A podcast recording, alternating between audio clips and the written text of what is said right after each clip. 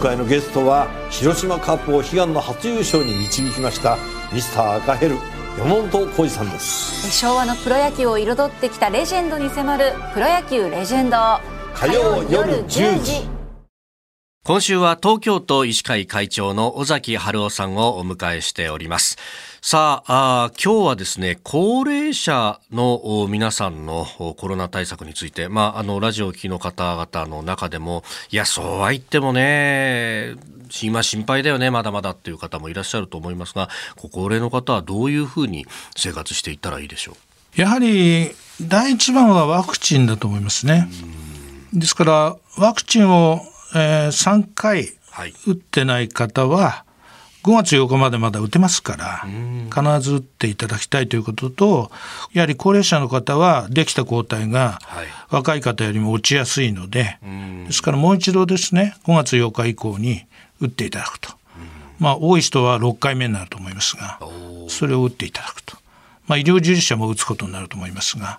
それはあのやっといた方がいいですね、一つは。はいこれあの、ね、ワクチンを打つってどういうことかってね言わずもがなですが抗体を作るのが目的だと。で一方でその感染することによっても、まあ、体の中に抗体が残るということも言われますが、これ感染で抗体を持ってる方ってどのぐらいいるんですかね？この第8波の、はい、がだんだん落ち着いた頃にですね、ええ、あの全国でその献血つまり血液を提供する方いますよね、はい、そういう人たちの血液を利用して抗体がどのくらいできてるか。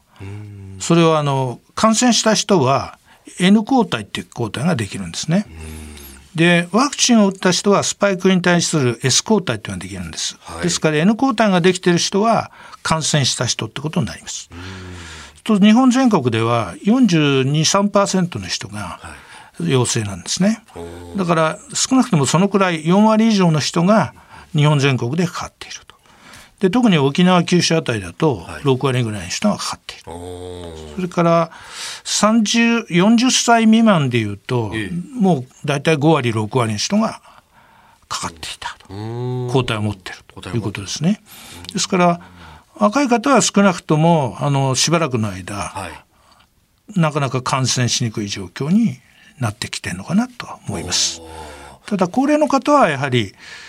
20%台とかですね、やはり落ちますので、はい、そういう意味ではやはりワクチンで補強するといいますかね、うそういうことが必要になってくると思いますね。あうん、なるほど、まあ、データで見ても、やっぱり高齢の方々はあワクチン打った方が、そのメリットが非常に大きいっていうのが分かるわけですね。そうですね。ですから例えばワクチンを5回打った方で、はい、この第8波で感染した人ってたくさんいるんですね、うちのクリニックでも。はい、でもいわゆる外来に通ってくるぐらいの体力って言いますか要するにあの要介護状態になってないような方ですと、はい、もう本当にあのちょっとした風邪ぐらいでですね、終わる方がほとんどですので、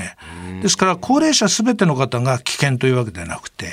やはり比較的元気で、ワクチンをきちっと打ってる方は、もう一人もあの中等症、重症になってなかったので、ですからやはりワクチンを打つことが大事だし逆に言うと高齢者施設とかそういうところにいる方がですね、はい、寝たきに近いような方が免疫力落ちてるそういう方がやはりどうしても重症化すると。いう流れになってしまいますね。なるほど。は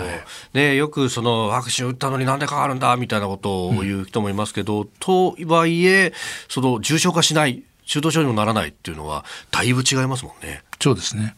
ですからやはり高齢者施設では最近言われてるのは抗体検査今度はさっきと同じようなことですけども、はい、その S 抗体っていうのを調べてみますと1割の方がワクチン4回5回打っていても抗体がない。ない。という方が分かってきたんですね。でこういう方がおそらくクラスターなど起きてあの感染が広がりますとやはり重症化して命に関わってくると。ですからそういう方を抗体検査をやって、はい、そういう抗体が上がってないワクチン打っても上がってない人をですね、選択的にどうやって防御してですね、はい、感染しないようにしていくという政策がそういうのが今後は大事じゃないかなと。えー、重症化予防について、まあ、あのお薬の話などを明日以降聞いていきたいと思います。東京都医師会会長尾崎春夫さんでした。先生明日もよろしくお願いします。よろしくお願いします。